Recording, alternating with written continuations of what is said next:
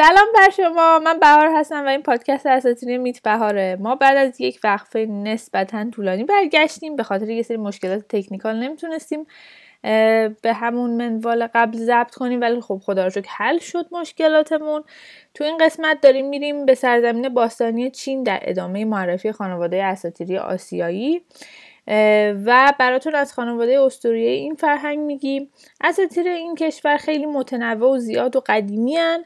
یه تلفیقی هن از اشخاص حقیقی و اتفاقات تاریخی و ادیان و مکانهای مختلف و همینطور فرهنگ و سنت چند قومی هستن که از قدیم توی چین زندگی می‌کردن این اساطیر در زمانهای مختلف به وجود میان تغییر می‌کنن ازشون کم میشه بهشون اضافه میشه. به همین خاطر با یه اپیزود نسبتا مفصلی طرفیم. پس خوب بشینید خوب گوشتون رو بدید به من تا بریم سر وقت معرفیشون.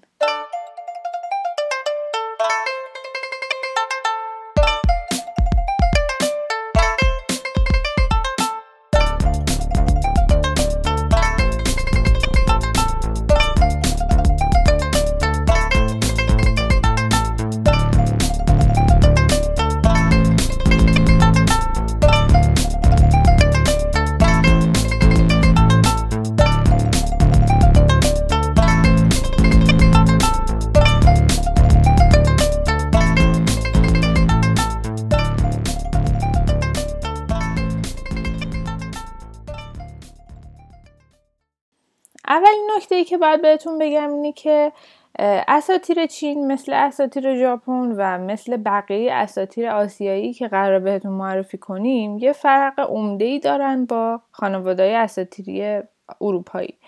همطور که توی اپیزود ژاپن بهتون گفتیم ما الان داریم به چشم اساتیر به این داستان ها و کاراکترها نگاه می‌کنیم. ولی تو خیلی از اون مناطقی که راجبشون داریم صحبت می‌کنیم اینا اصلا استوره حساب نمیشن بلکه دارن به عنوان دین بهشون نگاه میشه و مردم هنوز دارن این کاراکترها رو میپرستن حالا خدایان ایزدا ارواح مقدس هر چیزی که اسمشو بذاریم. به همین خاطر با یه دید دیگه باید بهشون نگاه کنیم و اون دید اینه که تمام این چیزهایی که الان بهتون میگم حالا چه تو اپیزود ژاپن چه تو اپیزود چین چه تو اپیزودهای بعدی که همچنان راجع به خانواده اساتیری آسیایی می‌خوایم صحبت کنیم این باورهاست که خیلی وقتا شکل میده به نوع زندگی شکل زندگی و فرهنگ اون مردمی که اون منطقه داره. حالا زوم کنیم روی اساتیر چینی. ببینید این اساتیر به طور کلی یه تاثیر خیلی زیادی از کنفوسیوس گرایی تاویسم و بودیسم گرفته و همینطور گذاشته و هر دو طرف این معادله چه دین و چه اسطوره ها یه مقدار خیلی خوبی کل فرهنگ چین رو درگیر خودش کرده.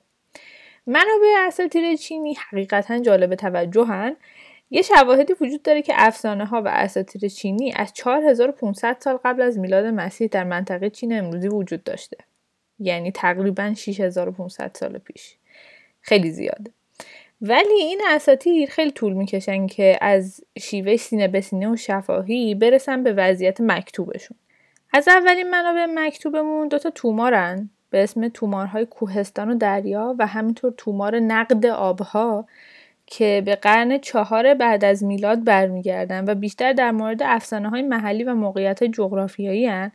اما اون منبعی که خیلی برای ما جالب تره یه حماسه است به اسم حماسه تاریکی یا اگه من بخوام اسم چینیشو سعی کنم براتون بگم های آن جوانه این کتاب به سلسله تانگ چین برمیگرده که حدودا بین سالهای 618 تا 907 میلادی فرمان روایی می‌کردن و تو این کتابی که ما داستان آفرینش پینگو رو که در داستانهای آفرینش براتون گفتیم و می‌بینیم و همینطور با خدایان و امپراتورهای اساتیری چین تو این کتاب آشنا میشیم.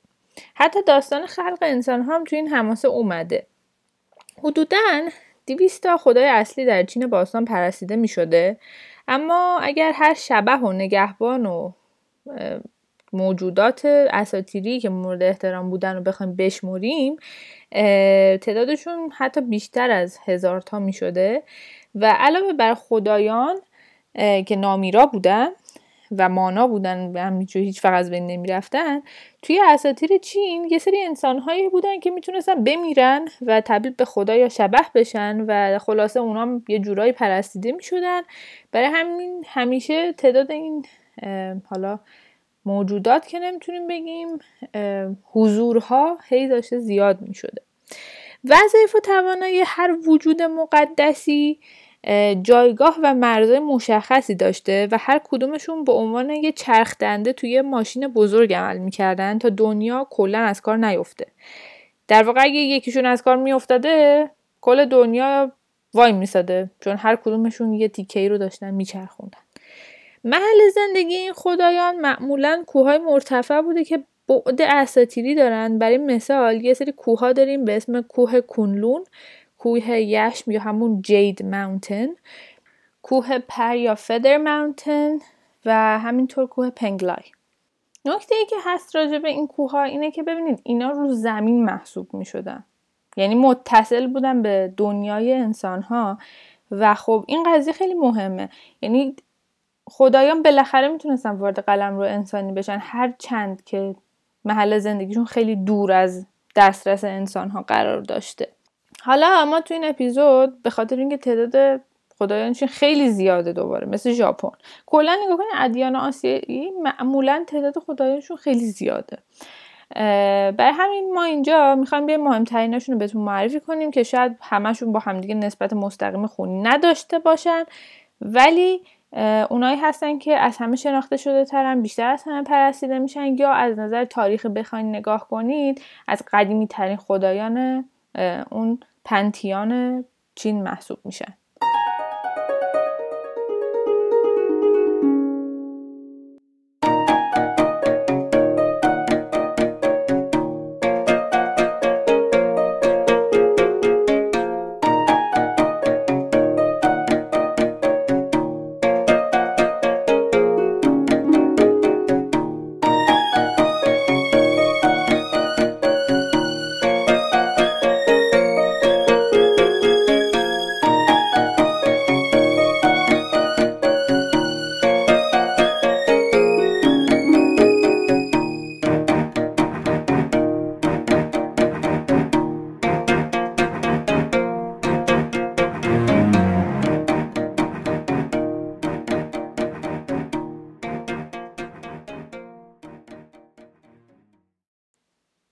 می‌خوایم با معروف این سمبل چین شروع کنیم؟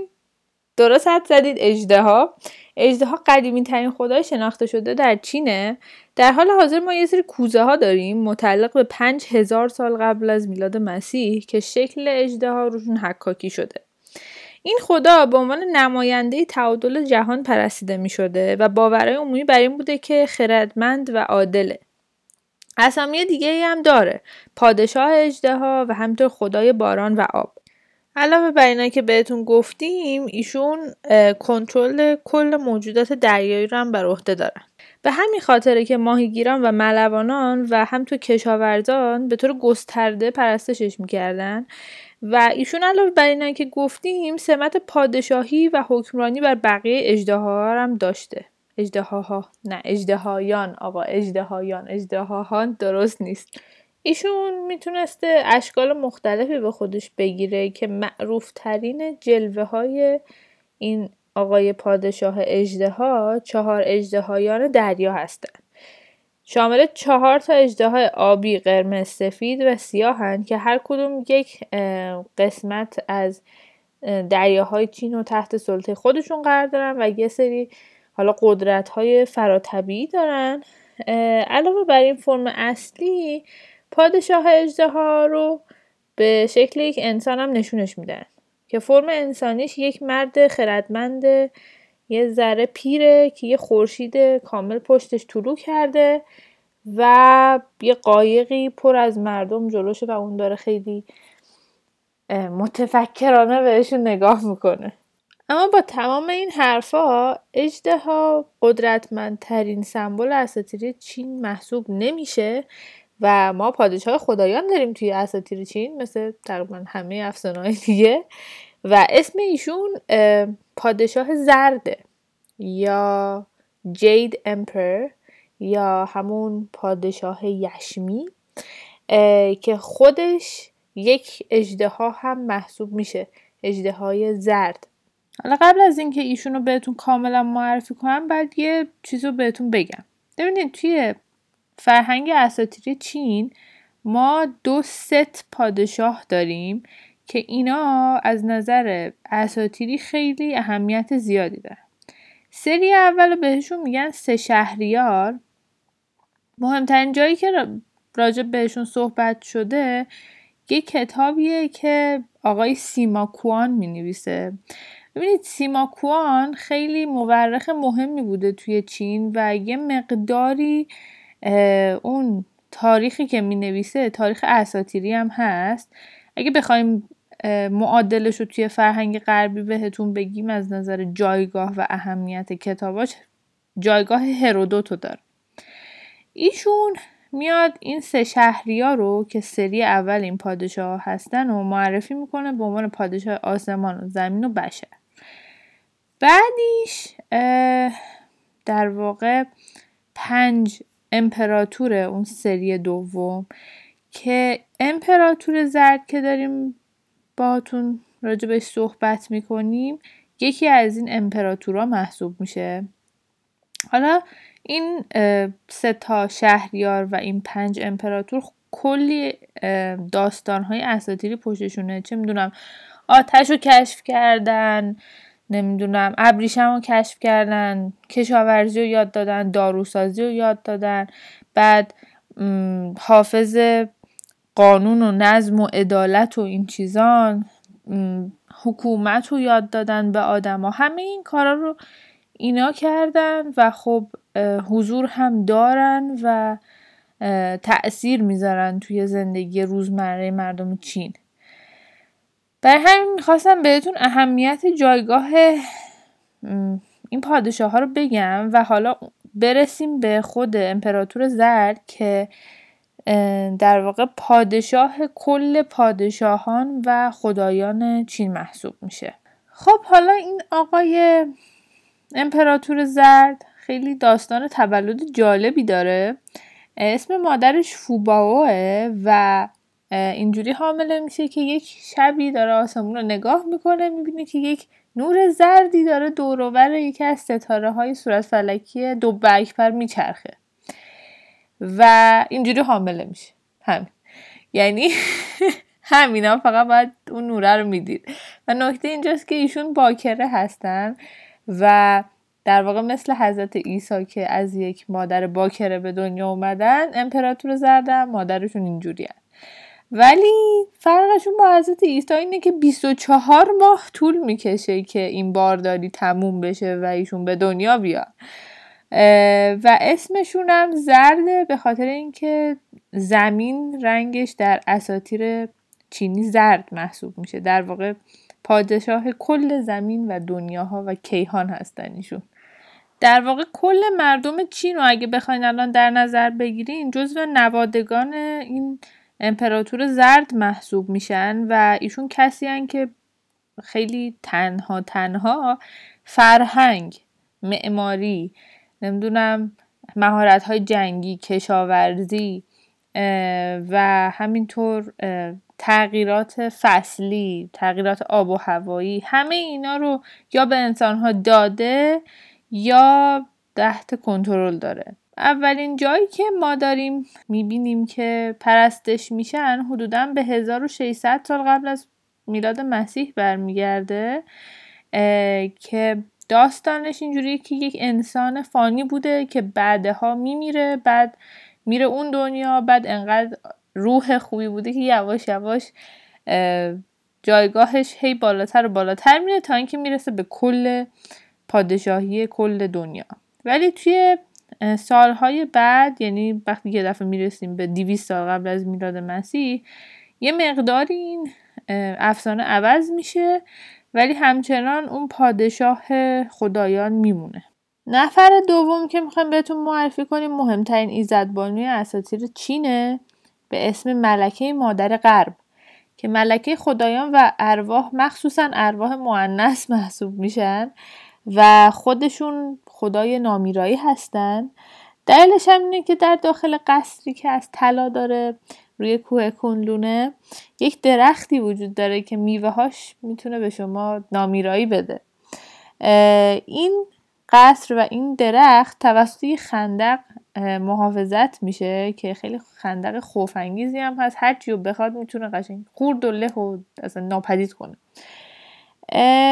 کلا این ملکه عزیزمون با هر کسی خیلی حال کنه و خوشش بیاد ازش این هدیه نامیرایی رو بهش میده. خیلی وقتا به شکل یک زن زیبا و جوون با دندونهای تیز و دوم پلنگ نشونش میدن و خیلی وقتا به شکل یک پیرزن زشت قوزدار با دوم پلنگ. ببینید دوم پلنگ اینجا خیلی مهمه. همسر خوششانس ایشون یا امپراتور زرده تو بعضی از افسانه ها یا یک شخصی به اسم موگونگ که ایشون حافظ ارواح مذکر هستن نکته مهمی که راجع به این خانم می‌تونم بهتون بگم اینه که خیلی خیلی خیلی خیلی زیاد پرستشش رواج داشته و جزو یکی از قدرتمندترین خدایان اساطیر چین محسوب می شده. سومین خدایی که می‌خوایم بهتون معرفی کنیم اسمش یان وانگه که اسمای دیگه ای هم داره مثل یاما یا پادشاه یاما. ایشون کارشون محافظت از دنیای پس از مرگ و مردگانه.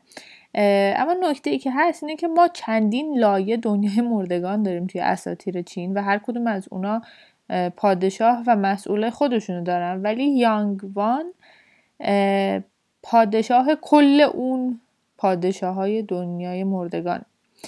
ایشون کسیه که در واقع میاد قضاوت می‌کنه روحا رو و می‌بینه که آیا این روحا باید حالا مجازات بشن برگردن به زندگی یا اینکه برن پیش خدایان دیگه زندگی کنن.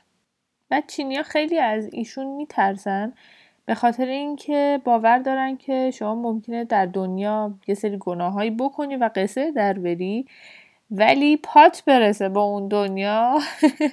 ایشون وایساده که نسق تو بکشه. حالا یه از دنیای آخرت بیایم دنیای خودمون. یک خدایی وجود داشته به اسم کایشن یعنی هنوزم داره و ایشون خدای ثروت هستن. و با توجه به تمام آثار باستانی خیلی خیلی زیادی که از ایشون پیدا شده می‌تونیم نتیجه بگیریم که خب خیلی زیاد پرستیده می‌شده. و همین الان تو خیلی از business هایی که چینیا دارن حالا چه تو دنیا چه حتی تو خونه هاشون مجسمه های کایشن هنوز حضور داره. و به شکل یک مرد تپلی که حالا ابریشم پوشیده نشون داده میشه و دستاش پر از طلاه و بعضی وقتا دو طرفش دو تا خدمتکار هستن که کوزه های پر از طلا رو دارن حمل می‌کنن. ولی این آقای کایشن فقط خدای ثروت مادی نیست ولی خدای یک زندگی خیلی مرفهه. اینجوریه که حالا چه شغل خوبی بهتون میدن چه موفقیت دارید چه حالا امنیت شغلی و مالی دارید همه اینا برمیگرده به کایشن و نکتهش اینه که این آقای کایشن خیلی بلاه و به هر کسی این امکان رو نمیده که خیلی پولدار و خوشحال و هپی مفی باشه و مردم باید خودشون رو ثابت کنن به کایشن. حالا چه با کار کردن زیاد یا دعا کردن بهش یا اینکه بعد از اینکه پولدار شدن ازش تشکر کنن. همش باید به یادش باشین که در واقع روش رو ازتون بر نگردونه ولی این قضیه ای که انسان با خودشون رو به خدایان ثابت می‌کردن تا اونا ازشون رو بر نگردونن فقط مربوط به این خدای به خصوص نیست. مثلا ما یه خدای دیگه داریم به اسم زاوشن که ایشون خدای آشپزخونه محسوب میشن و تو دودکش هر خونه ای زندگی می‌کردن. یعنی هر خونه ای این خدا رو داشته. سرجهازی بوده. بعد اینجوری بوده که باعث می شده که برکت به خونه ها بیاد برکت به آشپزخونه ها بیاد و نکتهش همینه که مردم چون نمی‌خواستن اذیتش کنن معمولا اگر می‌خواستن خونه رو بازسازی بکنن یا بهش چیزی اضافه کنن یا کم بکنن هیچ وقت دست به آشپزخونه نمی‌زدن. که جای این آقای زاوشن خیلی ثابت و خوب بمونه و اصلا هیچ اتفاقی هم براش نیفته. ایشون مسئول این بودن که تازه خوشحالی خونه رم به عهده بگیرن. ولی یه چیز جالبی که هست که یک جلسه ماهانه داشتن. این آقای زاوشن با تمام خدایان محلی هر روستا و دهی. و توی اون جلسه محلی که میگم هر ماه برگزار می‌شده اینا میشستن دور همدیگه. بعد راجع به عمل کرده ها اون خانواده با همدیگه صحبت می‌کردن. یعنی مثلا می‌گفتن آقا این خانواده این ماه خیلی به خدایان توجه نکرده یا چه می‌دونم رفتن دزدی کردن دروغ گفتن یا چه می‌دونم رفتن کمک کردن حالا کارای خوب کردن. بر اساس این قضیه برکت به خونه اینا میومده و می‌رفته. از دیگه خدایانی که مربوط به خونه بوده می‌تونم براتون راجب منشن صحبت کنم که این منشن نگهبان درها بوده. مخصوصا درهای خونه یا یه اتاق به خصوص. و کارش این بوده که مراقبت می‌کرده از تمامی درها در کل قلمرو چین که هیچ ارواح خبیسه ای موجودات در واقع اساتیری خبیسی وارد اون اتاق نشن. و این ارواح خبیسه باعث می شدن که مردم نتونن خوب بخوابن یا خوب زندگی کنن یا راحت کلا باشن توی اون محل زندگی. بر همین یه جورای راحتی زندگیشون برمیگشته به محافظت این خدا از اون در به خصوص.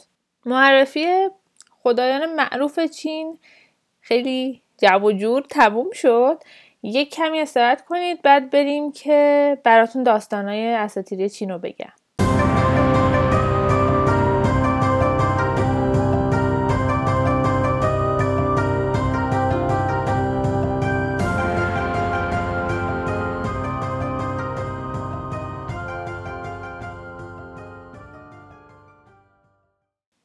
خب داستان اول ما راجب چانگ است که الهه ماه در اساتیر چینی و خب خیلی هم زیباست و به خاطر این قضیه بیشترین کسیه که در ادبیات و شعر چینی ازش یاد میشه. ایشون یک اتفاق براش میفته توی مخمسه میفته در طی کسوف و یک خدای به اسم هویی میاد نجاتش میده. هویی خدای تیراندازی با کمانه. بعد این دوتا با هم دیگه دوست میشن خیلی خوب و خورم در کنار همدیگه هستن تا اینکه چانگه محلول نامیرایی هویی رو ازش میدزده و میدوه میره توی آسمون به شکل یک وزق در میاد و پشت ماه یعنی تو خود ماه قایم میشه. خب هویی خیلی عصبانی میشه از این قضیه و اونم میاد به آسمون تا انتقامش رو ازش بگیره یعنی چانگر بکشه. و یه دفعه می‌بینیم که وسط آسمون یه خرگوش صحرایی میاد جلوش وای میسه. میگه آقا شما کزم قیس کن ایشونو نکش. برو محلولتو پس بگیر برو. دیگه نکشش دیگه. حالا یه اشتباهی کرد. بعد انقدر این قضیه طول می‌کشه که این خرگوشه اینو راضی کنه که آقا جون شما عصبانی تو بذار کنار. خیلی زمان زیادی میگذره. ولی بالاخره اتفاق میفته اونم میگه باشه آقا من فقط میرم دنبال محلولم برمیگردم میرم خونم. بعد می‌رسه به این چانگه که روی ماه زندگی می‌کرده. ولی نکته اینه که به خاطر اینکه تو کل این مدت چانگه به شکل اون وزقه بوده دیگه نمی‌تونه برگرده به شکل عادیش. به همین خاطر به شکل یک وزق تا آخر زندگیش میمونه و چینی های فستیوال دارن وسط پاییز که میگن که شما الان به ماه که نگاه کنید می‌بینید که صورت یک وزق و توش تشخیص می‌تونید بدید. اما خب داستان دوم ما از این هم جالب تره راجع به یک خدایی در واقعشون هم الهن به اسم گوان یین که خدا و الهه بخشایشن. و نکته جالبش اینه که ایشون الهه وارداتی هن. یعنی از هند وارد فرهنگ چین شدن. در واقع وقتی که تجارت از طریق راه ابریشم اتفاق میفته مردمانی که توی هند بودن این داستان رو با خودشون میارن به چین و اون خداشون یواش یواش وارد فرهنگ چینی میشه.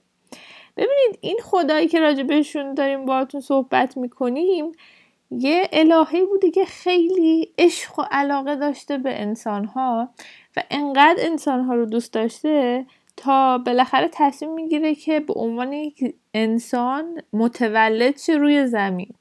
بعد وقتی که متولد میشه یه دختر متولد میشه دیگه.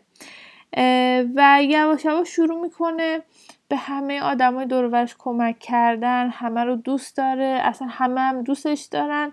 بعد پدرش وقتی که به سن ازدواج می‌رسه بهش دستور میده که با یک کشیش بودایی خیلی ثروتمند ازدواج کنه. ولی ایشون میگه که نه من واسه چی باید با ایشون ازدواج کنم؟ می‌خوام ازدواجی بکنم که باعث تمام دردها حالا پیر شدن ها و مرگ ها رو ازش پیش جلوگیری کرد با این ازدواج. بعد پدرش میگه آقا جون شما کدوم ازدواجی رو سراغ داری که باعث این قضایا بشه؟ بعد اونم میگه که نه من اگه با یک پزشک ازدواج کنم اون می‌تونه که دردها رو درمان کنه باعث یواش شدن پیری بشه جلوی مرگ رو بگیره. ولی اون موقع توی چین پزشک بودن خیلی شغل پستی محسوب می شده و پدرش اصلا نمی‌خواسته که این اتفاق بیفته واسه دخترش. به همین خاطر دخترش میگه خب حالا که نمی‌ذاری من با یک پزشک ازدواج کنم من میرم توی معبد کاهنه میشم. بعد پدرش هم موافقت می‌کنه چون نمی‌تونسته نکنه. ولی وقتی که میره تو معبد دخترش کار کنه این پدرش هی موش میدونده که سختترین کارا رو به دخترش بدن و خیلی اذیتش کنن. ولی این دخترش ورژن چینی سفید برفی بوده و با تمام حیوانات صحبت می‌کرده. به همین خاطر با کمک همه اون حیوانات کارهای سخت رو انجام می‌داده. بعد باباش قاطی می‌کنه که این چجوری داره این کارا رو می‌کنه و اینا. میاد معبد رو میسوزونه. معبد که میسوزونه دخترش میمیره. ولی نکته خیلی خنده دار این قضیه اینجاست که وقتی که ایشون میمیرن میرن جهنم. بعد انقدر خوبی توش وجود داشته که وقتی که توی جهنم تمام اون خوبی ها رو آزاد می‌کنه تمام آتیش های جهنم کلا خاموش میشن سبزه به وجود میاد اصلا جهنم یک روزه میشه بهشت. بعد اون پادشاه دنیای مردگان که بهتون گفتم یاما. برمیگرده میگه آقا شما کار کاسبی منو ریختید به هم. اصلا یعنی چی؟ پاشو برو خونهتون. اینجوری میشه که برش میگردونم به زمین. و اونجا این دختر میره بالا سر یه کوهی یه خونه می‌سازه و از اون موقع داره انسان ها رو نگاه می‌کنه و بهشون کمک می‌کنه. برای مثلا خیلی از ملوان هایی که توی دریا گم میشن بعد یهو پیدا میشن می‌بینیم که نمردن به خاطر اینکه ایشون داشته ما رو نگاه می‌کرده و به همون کمک می‌کرده. به همین خاطره که یکی از کسایی که خیلی در چین باستان پرستیده می‌شده. خب اینجا داستانهای اساتیری چین و همینطور اپیزود خانواده اساتیری چین تموم شد. خیلی خوشحالم که با ما تا آخر این اپیزود نسبتا طولانی همراه بودید. دوباره ازتون درخواست می‌کنم که اگه میشه ما رو معرفی کنید واسه ما نظر بدید کامنت بدید. ما خیلی خوشحال میشیم که اینا رو می‌خونیم. و اینکه با ما همراه باشید در اپیزودهای بعدی. خدا نگهدار و با امید دیدار.